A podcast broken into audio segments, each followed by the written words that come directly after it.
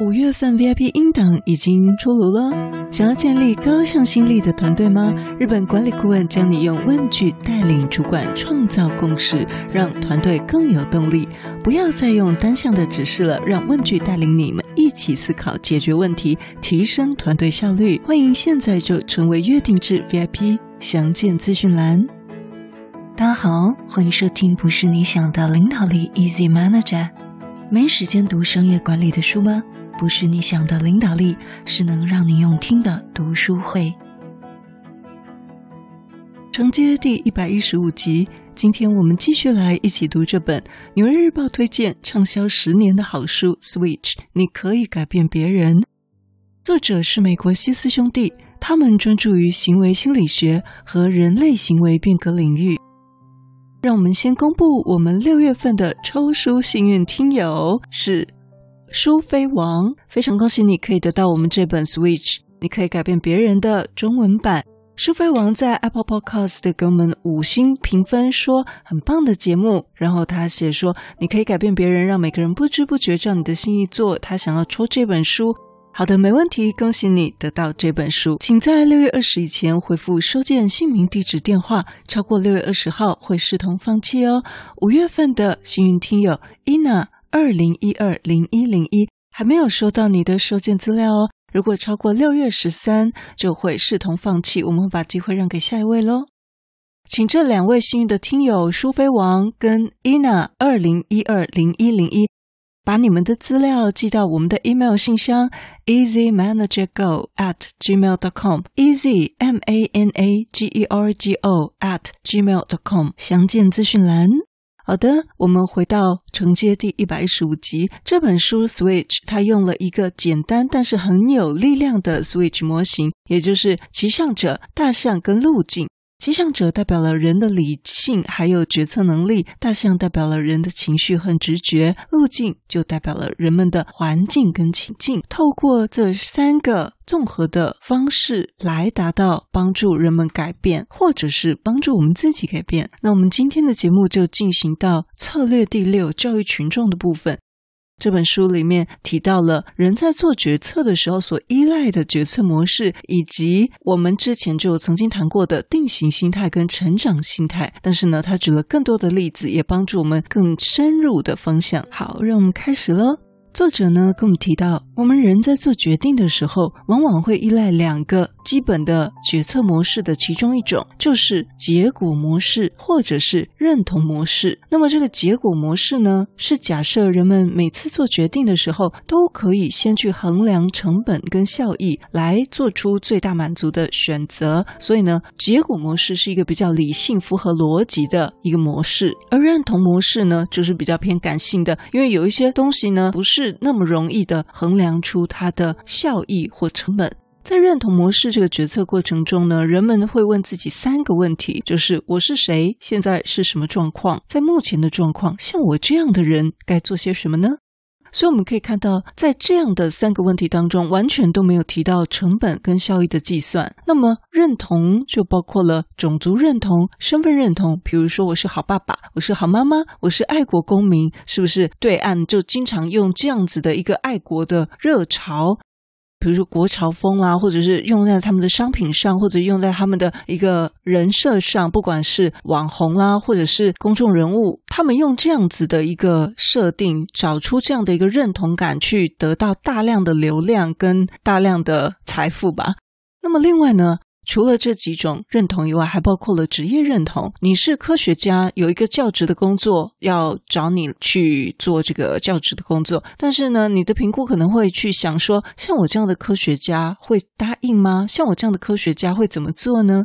好比作者举一个例子，这个例子其实我们在之前超实用心理学里面也分享过类似的例子，就是如果你觉得要培养新认同听起来很难，那么作者鼓励我们一定要鼓起勇气，从小事开始。他举的是什么例子呢？他说，一群志工啊，先在两个星期前先拜访一批屋主，分成两组实验组，一组实验组呢是要呼吁屋主做一些安全驾驶有关的组。组织，希望屋主签这个请愿书。另外一群志工呢，只是问屋主愿不愿意将一张不到明信片一半大小的这个贴纸标语啊，把它放在窗户上、车子里。那志工也说明了这个小小的标语的作用，只是为了提醒我们的市民都能够意识到小心驾驶的重要性。那么由于呢，前者比较容易答应，还是后者比较容易答应？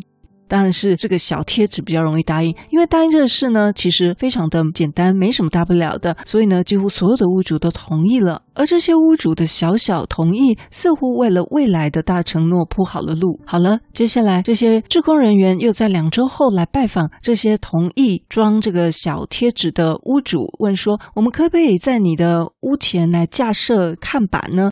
结果呢，又高达百分之七十六的屋主都同意了。作者呢，就称为这种策略为得寸进尺法。因为同意了一张小小的宣传标语，到后面可以接受大型看板。那后来呢，又再次得寸进尺了，就让他们去签署一份让加州保持美丽的请愿书。结果呢，竟然一半的屋主都接受了。这个几率是一开始就请大家去写请愿书屋主的三倍。所以呢，先从小事情开始着手，到中事情，到最终你的目的。那在某种意义上呢，你签这个请愿书也是屋主他有一个身份认同，什么认同呢？身为热心市民的认同，在这个认同上的微妙转换。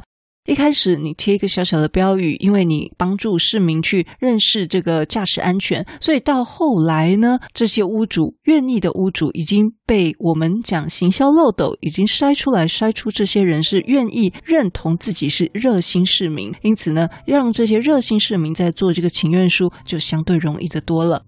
所以，如果你认为自己是一个敦亲睦邻的人，你可能会拒绝志工的要求；如果你认为自己是一个追求完美草坪的人，可能你还会大骂研究人员。但是，如果你是一个刚萌芽的热心市民，那么呢，你架设这个看板对你而言就会是个荣誉。所以，这个是不是也能够用在我们的业务开拓上，或者是行销推广上，让我们可以动动你的金脑袋，可以想一想哦，从小细节慢慢慢慢。的引导你的客人，或者是引导你想要改变的人，甚至是引导自己。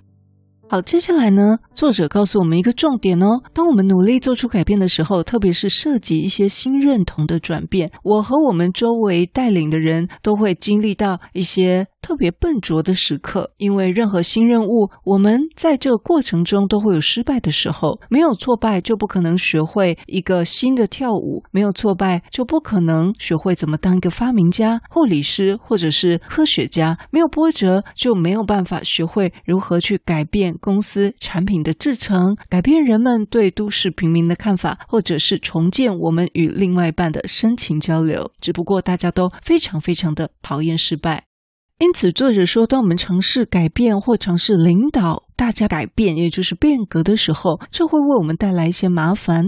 你知道你自己，或者是你所带领的对象，在这个过程中都会经历一些笨拙的时候，那可能就是失败，而这个失败可能会触发一些逃脱的本能。好，就是哎，我做不好，那我就放弃了，我就逃了。所以呢，在这漫长辛苦的旅程中，我们该怎么样保持大象的动力呢？作者告诉我们呢，就是要先打预防针，也就是呢，在大家失败之前，就要先打预防针，告诉大家可能会面临怎么样的挫折。这个呢，不是任务本身的失败，而是过程中遭遇的挫败。作者跟我们分享到下面四句话，我们现在来看看是哪四句话，也请你可以先评估一下你自己认同哪几点呢？好，第一点。你是某一种类型的人，无论做什么都很难改变。第二，不管你是哪一种类型的人，都可以真正的做出改变。第三，你可以改变做事的方法，但你的重要特质没有办法真正的改变。第四，你绝对可以从根本上变自己。那么，你觉得哪几点你是认同的呢？作者说，如果你认同第一点跟第三点，那么你就是具有定型心态的人哦。如果你认同第二点、第四点，那你就比较倾向成长心态的人。那么，如果你同时认同第一点跟第二点，代表你是一个搞不清楚状况的人哦。好，那我们再看一下第一点跟第三点。第一点就是你是某一种类型的人，无论做什么都很难改变。第三点，你可以改变做事的方法，但你的重要特质无法真正改变。所以呢，我们第一点跟第三点呢，都强调了一个，就是我改变不了，我没办法改变。如果我们是有这个第一点跟第三点认同的，我们就是定型心态。那么，如果你是我节目的长久忠实听友，我们就知道定型心态对我们是好还是不好啊？当然是不好，所以呢，我们接下来要了解到，拥有哪一种心态，就会决定我们处理失败的容易程度，还有我们对于改变坚持的程度，甚至决定了我们在事业上的成功程度哦。作者告诉我们，拥有定型心态的人认为自己的能力大致都已经定型了。也许你相信你自己是一个很棒的演说家，还是一个平凡的经理人，或者你是一个出色的策划者，因为你有着定型心态，你认为自己的能力可以微调，可以稍微加强或稍微退步，但基本上呢，你有一些与生俱来的能力，你基本上你还是你。这是拥有定型心态的人，他往往会逃避挑战，因为一但害怕失败，别人就会认为失败反映出你的真实能力，并且视你为输家。好，这是定型心态的人自己的幻想，哈，自己的想象。所以呢，定型心态的人非常害怕负面评价，因为那些批评你的人，好像在说着他比你还要棒，他的与生俱来的能力比你还高。所以呢，你希望尽量让外界觉得你没有付出太大的努力，所以你没有做得很好。好比我们之前在拖延那边也有提到这一点，就是让自己做得不太好，以至于不要让别人觉得我的能力就只有这样子。这逻辑啊，我我是不太能理解，但是好像很多人有这样的逻辑。那么拥有成长心态的人呢，又是怎么样的呢？作者说啊，恰恰相反，他们相信能力就像肌肉一样可以锻炼，也就是说，只要透过努力，不管是写作，不管是管理，不管是了解伴侣，你都能够大大的提升。哦，这也让我想到我们之前读的那一本，一起读的那本书《后天经理养成之路》，对不对？它就是讲到了成长心态的这一个逻辑。所以作者告诉我们，拥有成长心态的人，即使他有着失败的风险，他也愿意接受挑战。在工作上，你会主动寻找困难的任务，你也比较能够接受批评，因为批评可以让你变得更强。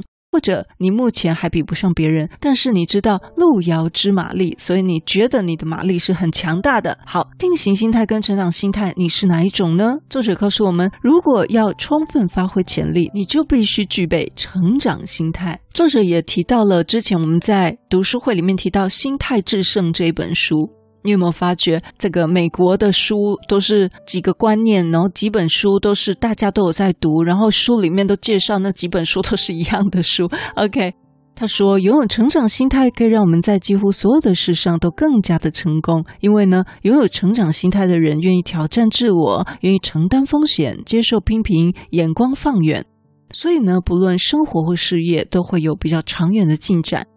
所以我们可以想到，市面上最容易给你定型心态的观念是什么？外来的观念呢？也许戴老师这样说会得罪某一些从事这方面的人。可是，如果你是很想要往成长心态去发展的话，你一定要丢弃这个定型心态。所以，戴老师要很诚恳的邀请你思想看看，星座这个东西是不是会对你造成一定框架的限制，造成你有一个定型心态。因为经常会觉得哦，我就是什么什么样的人，所以我就不会改变了，所以我就是这样子。尤其是你是一个年轻人，你还有很多的发挥成长空间。